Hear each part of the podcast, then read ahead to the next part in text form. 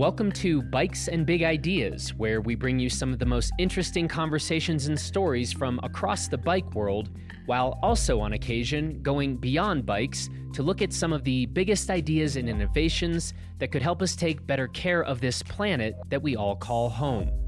I'm Jonathan Ellsworth, the founder of Blister, and you can check out everything we're doing and reviewing over at blisterreview.com. This episode of Bikes and Big Ideas is brought to you by Outer Bike Mount Crested Butte. The best bike demo in the universe returns to the world's best trails from August 16th through the 18th, and you can choose from over a thousand different bikes while enjoying the world famous trails of Crested Butte and Mount Crested Butte. All full demo and bring your own bike registrations include access to the lift served cross country and downhill bike trails of the Crested Butte Mountain Bike Park, as well as access to classic rides like Loopin, Upper Loop, and the Lower Loop. So register today at outerbike.com. And while you are up at Mount CB, you should most definitely come say hi to us and check out Blister HQ which is located in the Elevation Hotel, which is right next to the chairlifts in Mount CB. So come ride Outer Bike, come say hi to us, and come check out Blister HQ from August 16th through the 18th. Sometimes big ideas are actually very simple ideas that happen to have giant implications. And that gets at the heart of today's episode. Anthill Films recently released their latest effort, Return to Earth, and it once again puts on a display of top notch cinematography and sick bike riding. But this time around, the guys who have brought us breathtaking bike films like Unreal with Brandon Semenuk were going for something different and we're going after some bigger stakes. So, in this conversation, I talked to Ant Hill's Darcy Wittenberg and Ian Dunn about those stakes and we also talk about the origins and early days of Ant Hill Films, and we discuss some of the locations and riders and cinematography in Return to Earth and more. And after you listen to this conversation, go ride your bike. And then after you ride your bike, go check out Return to Earth on iTunes or on Vimeo, because in those spots you'll also get access to some extras. And then go find the latest episode of our Blister podcast because, in a very happy coincidence, our guest this week is the neuroscientist Dr. Michael Merzenich. And Dr. Merzenich and I talk about a lot of the themes and issues that Darcy and Ian and I discuss here. It is a terrific supplement to the conversation with a world renowned expert in the field, and it very much underscores the message of Return to Earth. But for now, let's go ahead and get to my conversation with Anthill Films' Darcy Wittenberg and Ian Dunn. Well, I am very happy to be talking with Darcy and Ian. Darcy, why don't we go ahead and just let you go first here? Where are you from? Where do you currently live? And when did you first meet Ian? Uh, well, I grew up in Vancouver and currently I'm living in Squamish, where I've been for the last 15 years or so. Um, and I met Ian back in the Whistler days in the early mid 90s. Um, Ian was a lifty. And um, yeah, we just met through mutual friends and um, just started hanging out, riding bikes and skiing and all that. Ian, your turn. Where are you from? Where are you currently living? And what is your primary role at Anthill? Um, I'm from North Van as well. I grew up in Vancouver. Um, spent a lot of time in Whistler when I was a kid. Um, and after school, we was living up there. That's when I met Darce, and then um, moved to Squamish. I think around the same time as Darcy did. A whole bunch of us were moving down here to to Squamish because it was more affordable to live down here than it was up in the resort and my role is more on the business side of things. So Darcy really leads, and the rest of the the crew. Um, there's four owners of Anthill: myself, Darcy, Darren, and Colin. And the three of those guys lead the creative side of things. My job is to really manage the more on the business side of things. So to deal with the marketing of the film, sponsorship, getting the money to to make these projects happen. Anthill is now how old? We are about 10 years. 10 years, yeah. yeah. A little over 10 years now. Did you miss the 10 year anniversary? We're deep into making Return to Earth, so it probably came and went without us even really realizing it. Yeah, that would have been probably when we were shooting the Hawaii segment, actually, not paying attention to the fact that it was the 10 year anniversary. And so, talking a little bit about when you guys met and how you met, was there already this heavy interest in film production? Yeah, that came after. Actually, how, I really got to know Ian um, back in the day was the fact that not too many people were mountain biking. Um, even though Whistler did have a very strong mountain bike scene uh, at the time, amongst our group of friends, I remember no one really rode. That was kind of the foundation of getting to know each other was through bikes. And then um, in 2003, um, fast forwarding to then, is when we started the collective. I started that together with Jamie Houssian. And Ian was really involved with helping us at that time to put together our sponsorship decks and help us kind of visualize how we should be approaching sponsorship.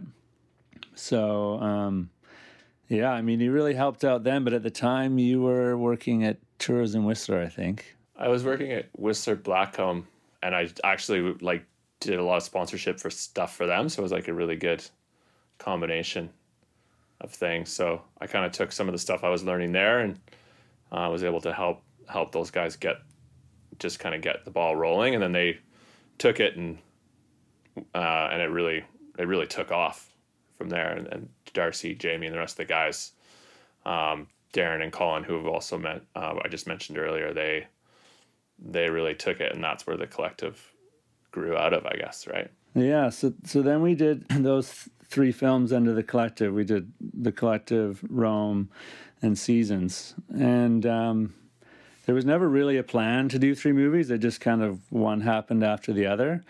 And um, Jamie had always had plans to kind of go back into business um, with his family and and kind of get out of the mountain bike filmmaking thing. Um, but the rest of us wanted to carry forward.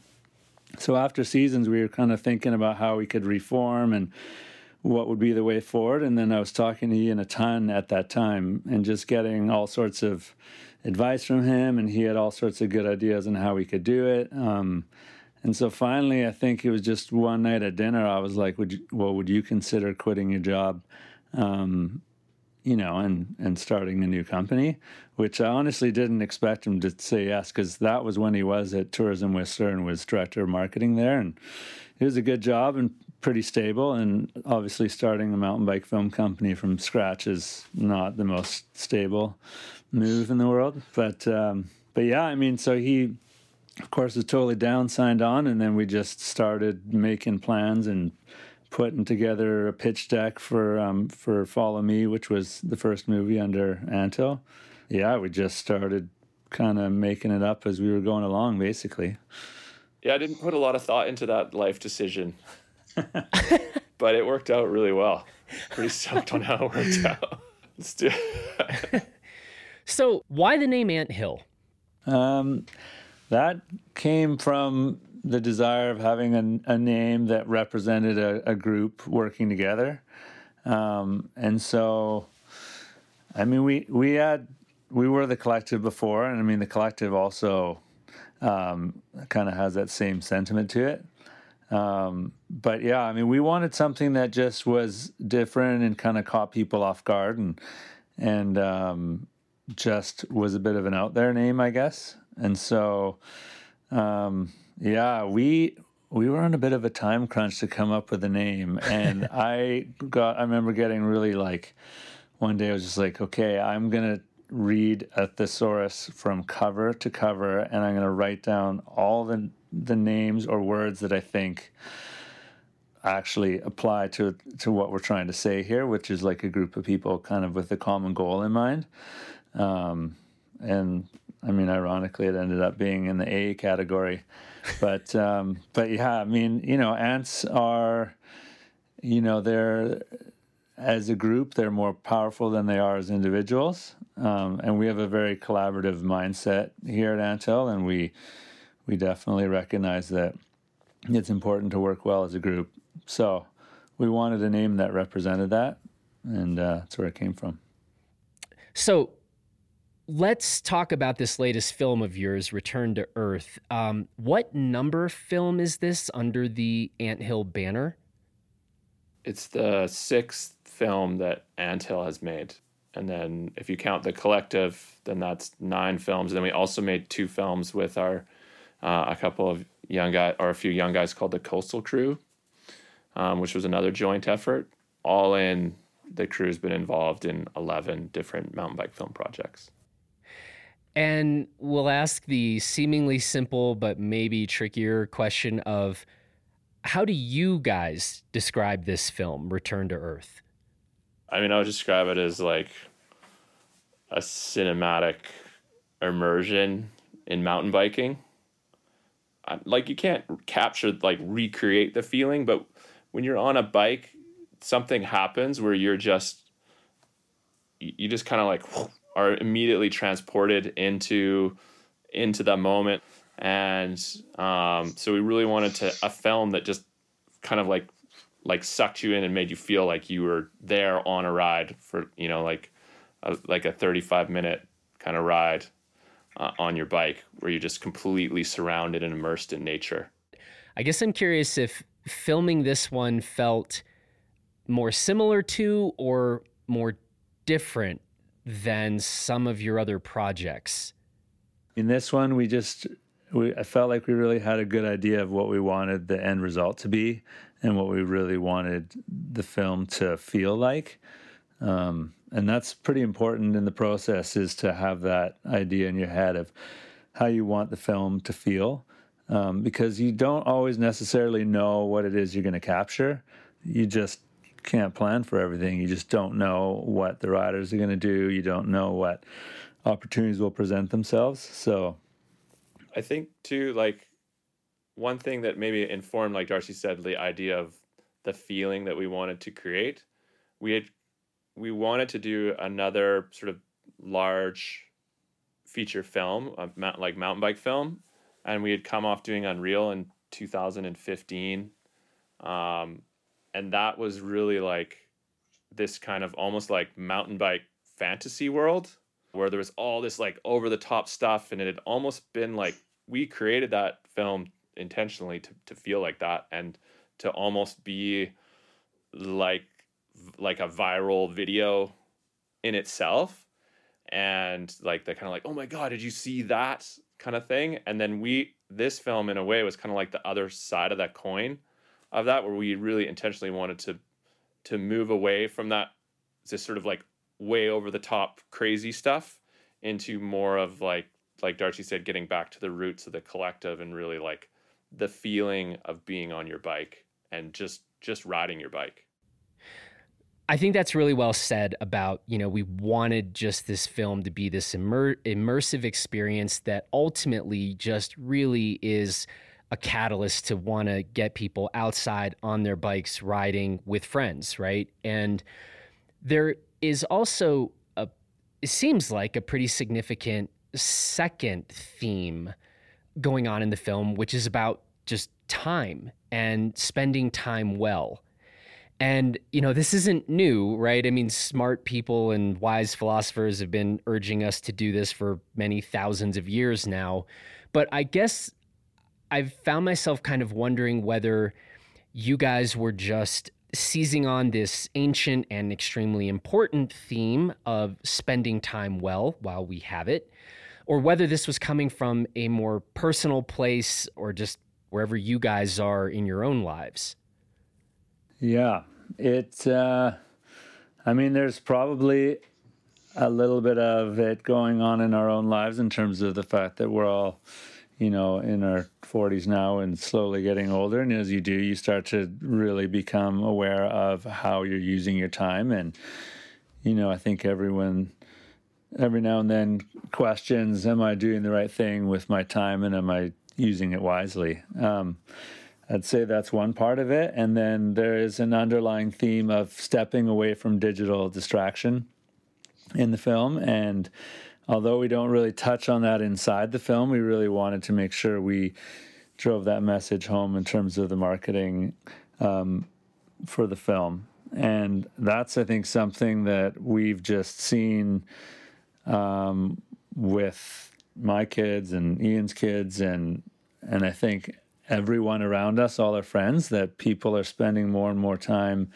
um, staring at their phone and staring at screens in general, um, which isn't necessarily a bad thing if it's done in moderation. But I think the problem nowadays is that it's not done in moderation, and and there is a whole world out there and huge companies with a lot of money spending a lot of energy trying to get people to spend as much time as possible on screens.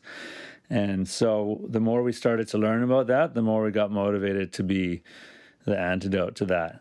And even even though you know we are creating something that's ultimately shown on screens and we do use social media to market the film, we wanted our message to be about okay, once you've kind of received this message from us, now go outside and go spend your time wisely and if that's biking, great, but it could be skiing, hiking, rock climbing, whatever it is, it doesn't matter. But be aware that time is limited and don't waste it just scrolling on Instagram for hours and hours and and blow your opportunity to go for a ride that day because you were doing nothing.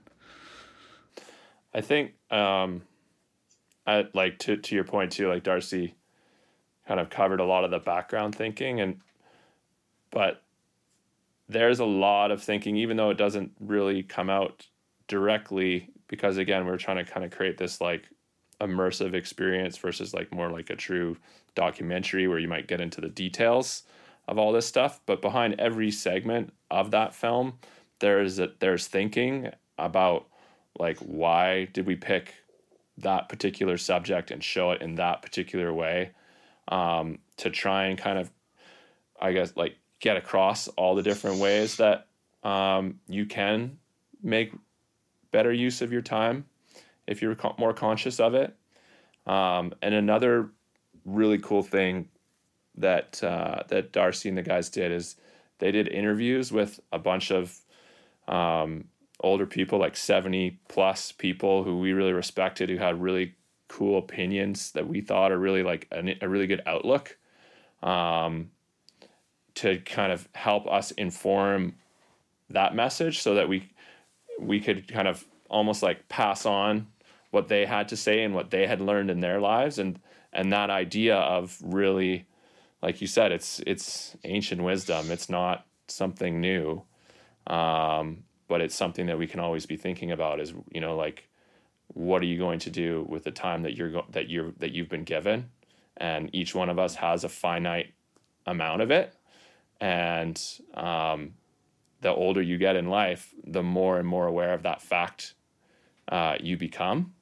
And if you can be more aware of it earlier, then you can get more more out of your life. And it seems like a lot of our society now is actually being set up to steal that time and to sell it to advertisers, basically. Um, and so we wanted to kind of, I mean, our job is to make mountain bike films, uh, we see our job is to get people inspired to get out and ride bikes. And there's people working uh, in other companies whose job it is is to make you spend as much time watching Netflix, or not just to pick on Netflix, but to watch watching TV or to spend scrolling on social media. So we kind of wanted to flip the script a little bit and be like, well, our job is to get you to spend as much time on your bike as possible, and our our media to do that is is films it's pretty interesting. I think for those of us of a certain age, sometimes this can start to sound a little bit quaint or cute. And yet, I mean, you guys have kids, you know, but it seems like as you're talking and looking at the habits and practices and activities of people in their 20s and people in their teens and people in their early teens, it's like this starts to sound less like, oh, that's kind of a nice message for some film guys to have, and more like a, yeah, holy shit, this is like a big deal. Totally. I mean, it was kind of crazy when we started, like Darcy said, kind of going down that rabbit hole, hole kind of like in researching and we had seen it with our own kids we'd even seen it in our jobs where you know some of the commercial projects and stuff that we were doing where people like heavy hitting agencies in New York were coming to us and basically saying, you know, like how do you make this edit in eight seconds? That's how long people's yep. attention span is. And you're just thinking, well, that's kind of messed up, you know, and then you start to go a little bit deeper. I think one of the first things that we watched was there's a real cool video that um, this guy Tristan Harris um, did, and I think it, I think it was called Time Well Spent. Um, and that was super inspirational for us, where he was talking about technology and the way that technology is designed to to basically become addictive, and that but you could take technology and use it in a way to actually give you more time, but that's not the way that the current uh, marketplace is set up. Uh, so then you start looking at that, and you start going deeper and deeper, and all of a sudden you just see it everywhere, right? You're going to going for lunch, and everyone's just sitting there staring at their phones, and um, yeah, it start you start to kind of the more the more you the more you look for it, the all of a sudden you just see it's it's everywhere, and you know we think that, and I think that people from I mean us in the outdoor space and the people who are you know who know what it's like to kind of get outside and like Dar said, it doesn't need to be biking; it can, be anything really. But to get outside and immerse yourself in nature, I think we we inherently know it and uh, how powerful it can be um, and so, we, yeah, I mean, I think that's kind of when we made this film, we did want to sort of, it, you know, it's that thinking was behind it. And how do we kind of, without being like preachy and kind of going into like, there's tons of documentaries that you can watch about all this stuff. Um, so we kind of came at it in, in our own way, the way that we that we make films, and that's that's what Return to Earth really is let's talk about some of these outdoor locations where you guys filmed Return to Earth. We spent quite a bit of time in Hawaii. We were there for a month uh, shooting one of the opening and closing segments of the film. Um, we were down in Argentina for a couple weeks doing a backcountry trip there.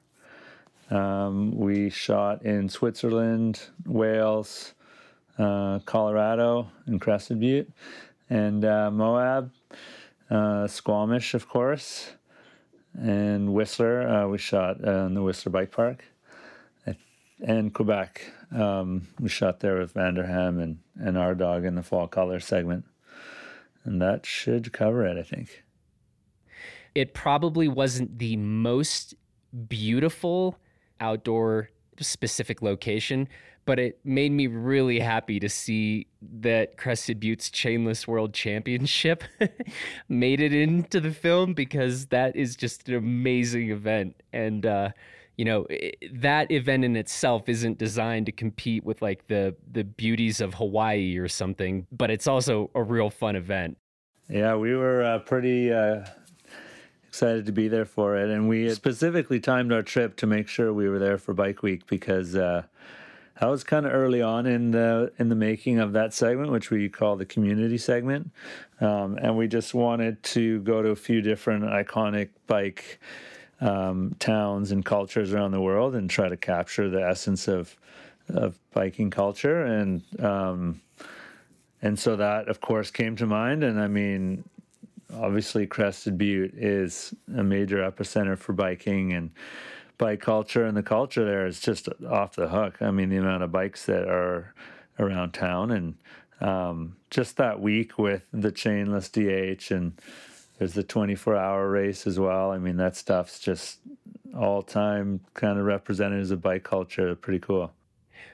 What was the trickiest location to shoot? Um, in Argentina, the the wind was a huge factor. Um, it's just relentless, like heavy, heavy wind. Um, so that was a bit of a challenge, and we just kind of learned to work on the leeward side of mountains, and and we just kind of moved around and just tried to stay out of the wind when we could. Um, but one of the other ones, like logistically, that I'm kind of the most proud of that we pulled off was the fall colors segment in Quebec. We had planned that one for over a year, and we had just done a ton of research and planning into making sure we were there for the right time. And we gave ourselves a huge uh, window to work within. So we were basically on standby um, for kind of late September and most of the month of October. And we're just kind of ready to to move when we needed to. So um, so I had gone there ahead of time and pre-scouted um, all the trails that we wanted to film. So when we were there, we we could hit the colors right. And of course, it was the fall was a really quick one that year. So um, we had to be very strategic, moving our way around the different mountains and different trails to to make sure we were always filming in the right colors. Because literally, you would be in a forest one day and it'd be absolutely beautiful, and the next day the leaves would be completely gone.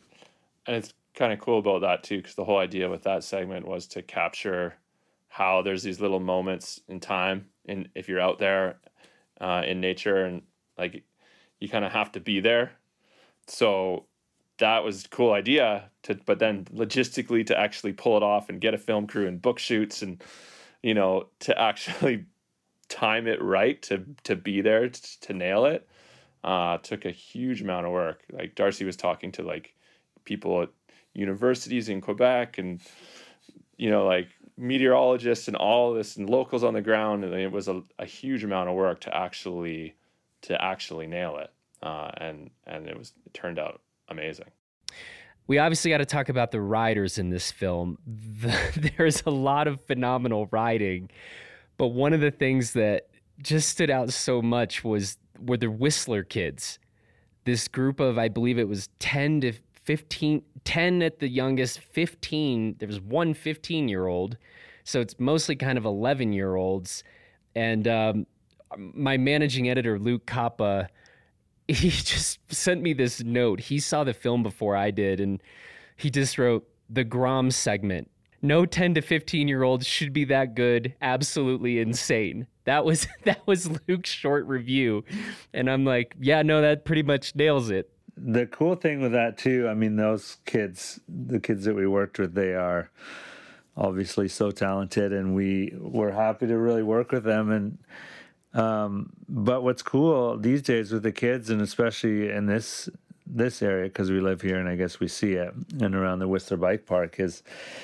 Um, that talent pool goes pretty deep. It's pretty mind blowing the level that the kids are riding at these days. I don't even know what to say. Like, what what are these kids going to be doing in five to ten years if they're doing this right now? I, yeah, I know it's it's kind of hard to imagine, and and uh, I just remember even having those thoughts like ten years ago, thinking like, man, where's like.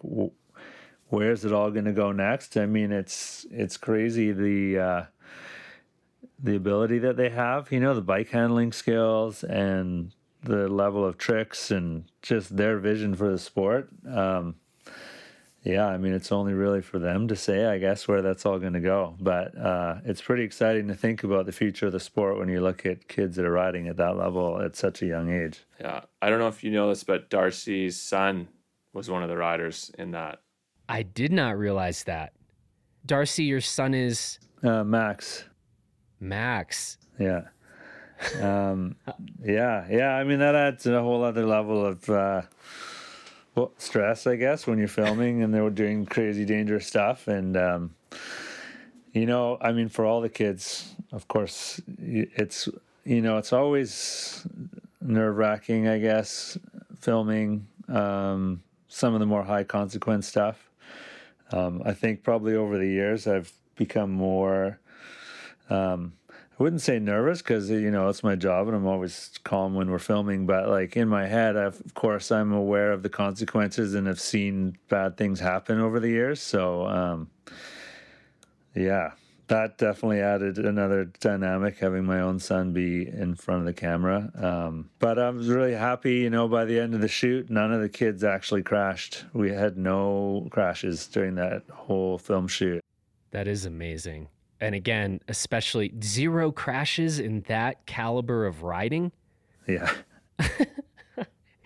it's so funny when people when old people are like yeah kids these days you know and i'm just like i don't know all the kids i see are just freaking amazing and smart and i i uh i think i tend to roll on the side of optimism about the future when i see the the ability levels and the intelligence and the Uh, the determination i mean these are grand generalizations of course but i think the future is in good hands my god yeah I think it's pretty cool. Like like Darcy said, there's so much. There's such a like here in Squamish and in Whistler, like mountain biking has become just part of the culture. It's just like everybody does it. Every kid has a mountain bike, and not all of them obviously are riding on that level. But there's trails out everybody's doorstep. Uh, everyone has like a, a decent ride that they can do. Some kids have these amazing bikes, but other kids have just, you know, like nice, decent hardtails, which is something none of us even had when we were when we were younger. As soon as you give them these tools and you put it in their hands, it's amazing to see how they'll take it up. Like the same thing, you put a video game controller in a kid's hand and all of a sudden they'll be like amazing video game players, right? But you put a bike in their hand, you know, you can kind of get the same result and maybe a little bit healthier healthier choice too. So uh, it's it's cool to see how in the places where where it's accessible and hopefully it continues to spread with th- like things like pump tracks and little community trail networks and stuff like that. Uh, I mean, I definitely think the the future is bright. They um, just a funny little story. Yesterday, they were all up there. My son was up there with um, with a couple of the other kids from the film. One of them is Anthony Shelley. He's a Whistler local. And they were doing a little film shoot for Spawn Bikes, which is the company that they all ride for. Um, and they were measuring, um, they brought out a tape measure and they're trying to see not only are they riding crabapple hits, but they're trying to see how big they could go. And so, of course, Anthony is like landing at the bottom of the transition and he went 67 feet and he's 12 and these kids are just insane. Yeah. Uh, yep. It's scary like but they're so confident you know? I mean it's um i that's the only thing i guess you can say that just can maybe help with like the understanding the risk of it all that they they do know what they're doing. Like there's such a everyone you do hear people like oh it's dangerous and what about they could hurt themselves? And but it's like what's the risk that you're taking when you don't expose your kid to risk? Like it's such an important thing i think for, for to learn when you're like growing up you know? Well you had a few other riders in this film too uh, some pretty notable ones. Maybe testament to how great these kids are is that we haven't been talking about Semenuk or Casey Brown or Brett Rheeder or Thomas, etc. Uh, again, good on you, kids. I mean, we're we're not going to have the time to talk about each one. I did want to just talk a little bit about Brett.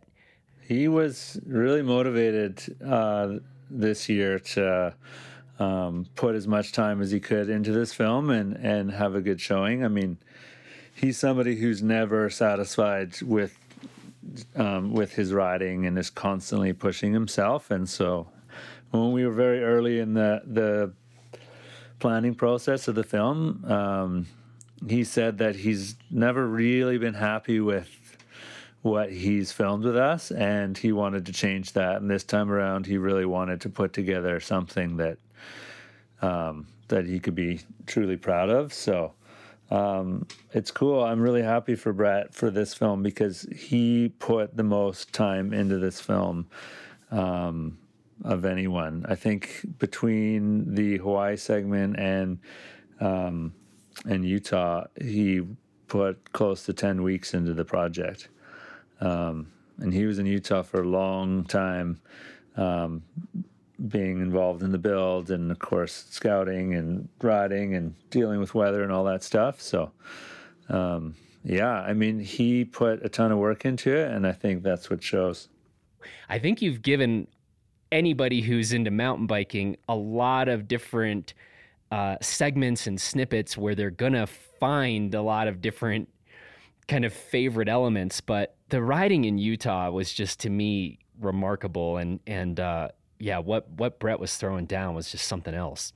Yeah, he. I mean, he is. Uh, it's incredible how focused he is on what he wants to pull off, and he had a pretty clear idea in his head of um, tricks he wanted to do and the types of lines he was looking for. Um, and the way we approached that too, I mean, the reason we brought machines in and a very robust building team um, is that we didn't want there to really be anything holding him back um, in terms of line selection or creativity. Um, you know, we've done shoots in Utah before, and often you go there and say, "Oh, it would be cool if we could do this," but it's too much work, and we don't have, you know, weeks and weeks to to build stuff. Um, so we went to um, to Big Water, which is just on the border of Utah and Arizona, and uh, that particular area has been filmed um, a fair amount by other film crews, um, but no one had, I think, gone through the extent of permitting it like we did, and that did make all the difference. One thing, I guess, more of a technical question about the cinematography that I wanted to ask you about in the last segment in Hawaii.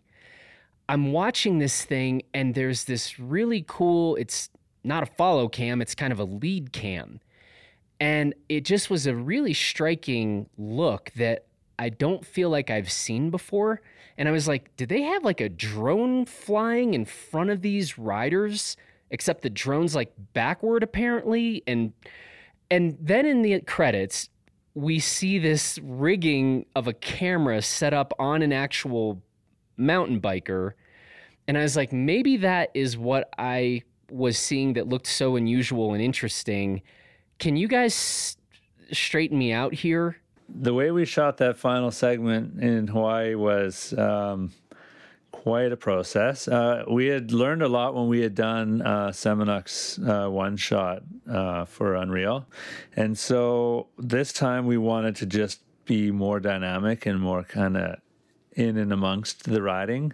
So it started with custom building that entire track from top to bottom and then um, at the same time building a filming trail that was sometimes um, beside the, the track sometimes crossing it um, and sometimes was on the same trail um, and so i was um, had a camera mounted on me and i was on uh, an electric dirt bike which was really nice because obviously it was quiet. And when you're descending, it does run a lot like a mountain bike.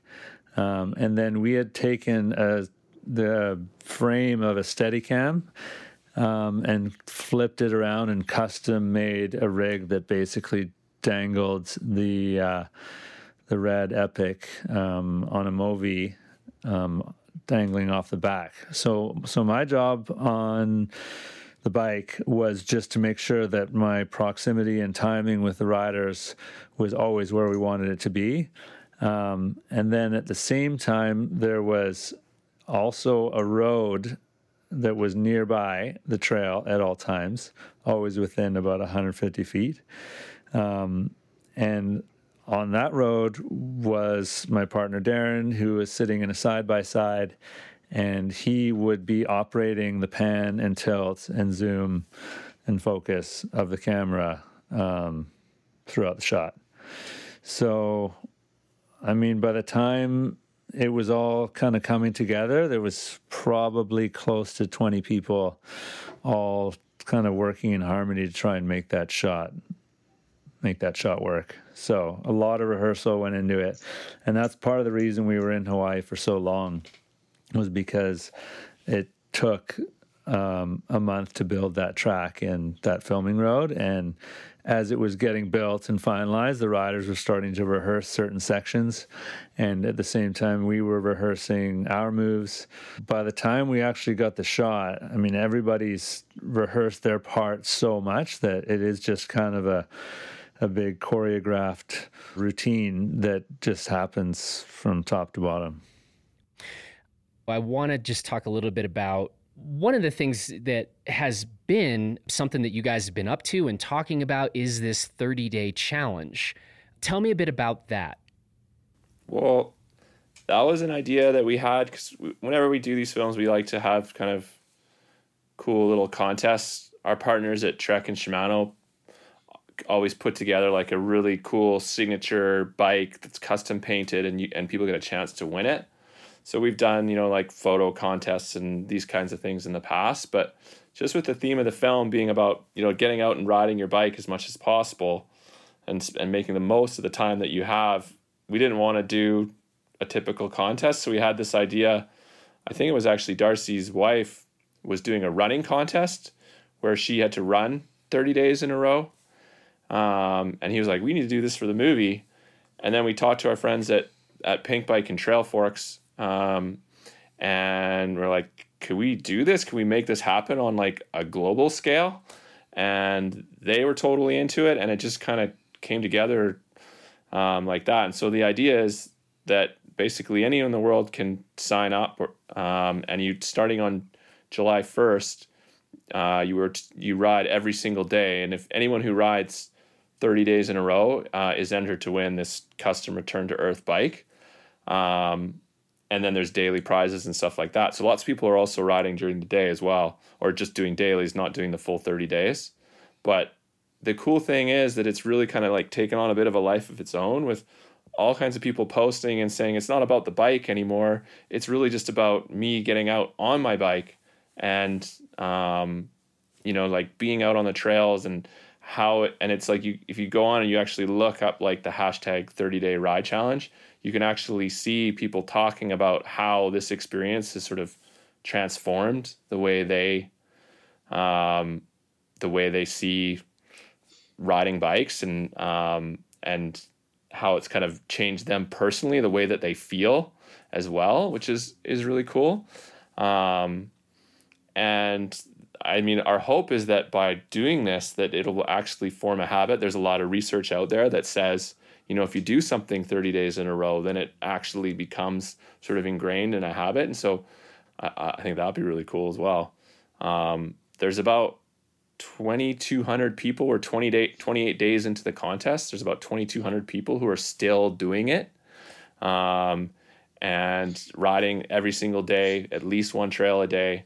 Uh, there's only two days left, and um, yeah, it's pretty cool to see. I think there's been um, over like when we were about halfway through, there was um, 817,000 kilometers uh, of trails that had been ridden, um, and over 60,000 rides recorded. So, um, I mean, we think that when it all, we got to see what it all sort of adds up at the end. But I mean, we're pretty excited.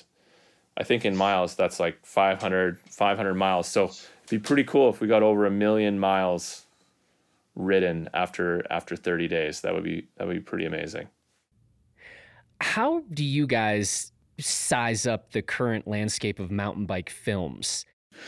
Um, I think for us, you know, we've always been supportive of all sorts of different films coming out within the mountain bike space, and we're firm believers that there should be diversity um, in the films that exist in our sport. Um, also, because we're very firm believers that um, mountain bike films are an important part of the culture of our sport. Um, not just the long format, but also the premieres and and the fact that it gets people together and it can be such a tool for um, for inspiration and motivation to to share. So, I mean, I like the idea of seeing all different kinds of films. You know, I wish there was um, more race films um, that came out. I'd, you know, it'd be cool to see more stuff that uh, goes more in depth into the slope style side of things as well. And um, there's a lot of different interesting characters uh, in the sport, of course. And so to see more uh, films centered around different athletes would be cool.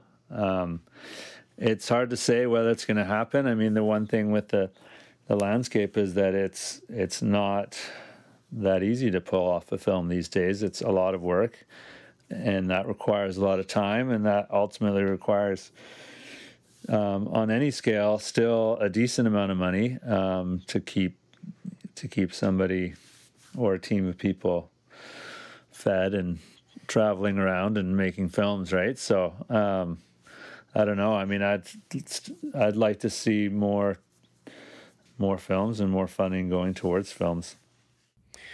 What's the best question I haven't asked you? Hmm. That is a good one.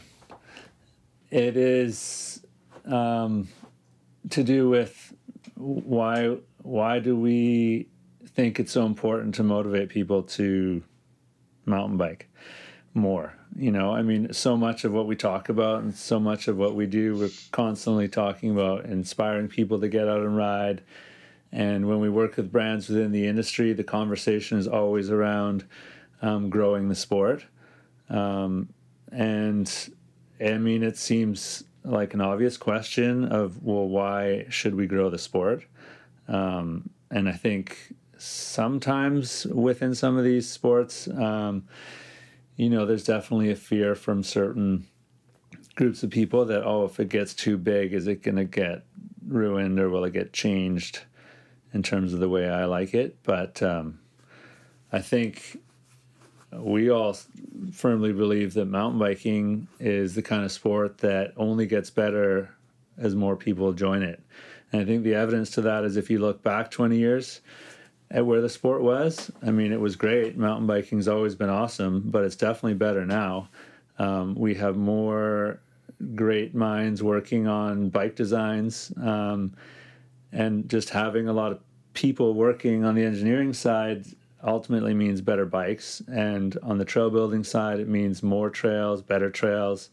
Um, more pro riders means the level gets raised. Um, more people in the sport is a very good thing, and it's and I think if everyone in the world rode bikes, we would definitely have a lot of trails and a lot of places to ride, and it would only be a better thing. So, um, so I think it's pretty important for everyone to stop and think, well, do we want to grow this thing? And um, absolutely, we should, because there's a town somewhere in the states right now that might only have a few bike trails, but maybe ten years from now it'll have a hundred, and and it'll be a positive thing.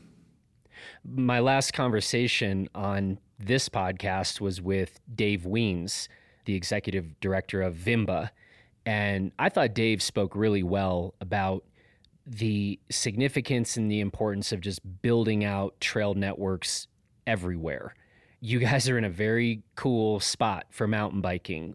We're lucky to be in a great spot for mountain biking here in CB and and these places are wonderful to visit and that's all great, but I just love this idea too that there are a lot of smart people and good people and organizations that really are looking about how do we bring these good trail networks maybe in some unexpected places? And I think that unlike a sport like skiing, mountain biking really, we can build interesting trails in a whole lot more places where skiing, you kind of have to have uh, some bigger mountains and snow and snowpack and the like. And so here's hoping that um, the next five and 10 years really is, where we just continue to see a development of trail networks. And I think um, I'm, I'm with you. I just think that is going to be a positive development on all fronts.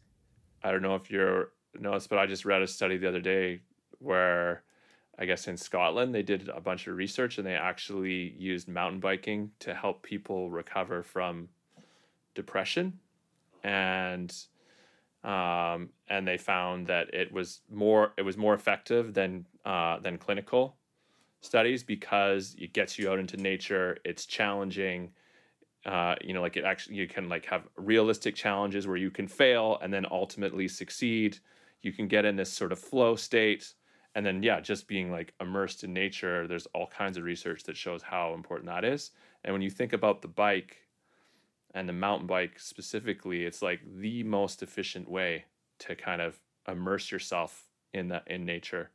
Um, you know, even more so than hiking. Like if you put e-bikes into the equation, um, you know, pretty much anyone who knows how to uh, who can ha- knows how to ride a bike can all of a sudden find themselves in these spectacular natural landscapes, and they exist all over the place. You just need to have the trails and the infrastructure to get people into them, and then if people are getting into them, then all of a sudden they have a connection to them, and they're much more likely to want to protect them and preserve them moving forward. So, um, yeah, I mean, I think it's easy to think it's just riding bikes, but there is some pretty big issues that bikes can play a major role in, um, and it's it's cool for us to to have a have a role in that.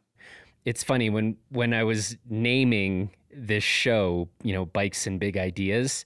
What I actually really wanted to name it was bikes and other big ideas that title just started getting a little bit long. Um, but I, I, totally agree with you. I mean, I, I, still do think think of the bike itself as a big idea, as a huge, amazing bit of technology. And I don't mean just the 2019 stuff. I mean like the whatever 1870s stuff, right? As a form of transportation as a way of getting around, um, a, a much cleaner way of getting around. And as we've got increasing transportation issues to solve and the like, as we've got depression issues to try to mitigate, it is a powerful tool. Um, yeah, so I think I like that you guys are pushing on the the bike as in and of itself a big idea, and uh, we are certainly in agreement on that one. Well, gentlemen, thank you for this conversation and thank you for this film that you've made. People can go find it on iTunes, they can find it on Vimeo. And I believe you said that there on both of those platforms, there are some additional features. Yeah, there's a whole bunch of extra features like photography slideshows from Sterling Lawrence and drone, extra drone reels and slow mo reels and all kinds of behind the scenes stuff um, so that if you do want to dive a little deeper, only when you'd have the right time to do it.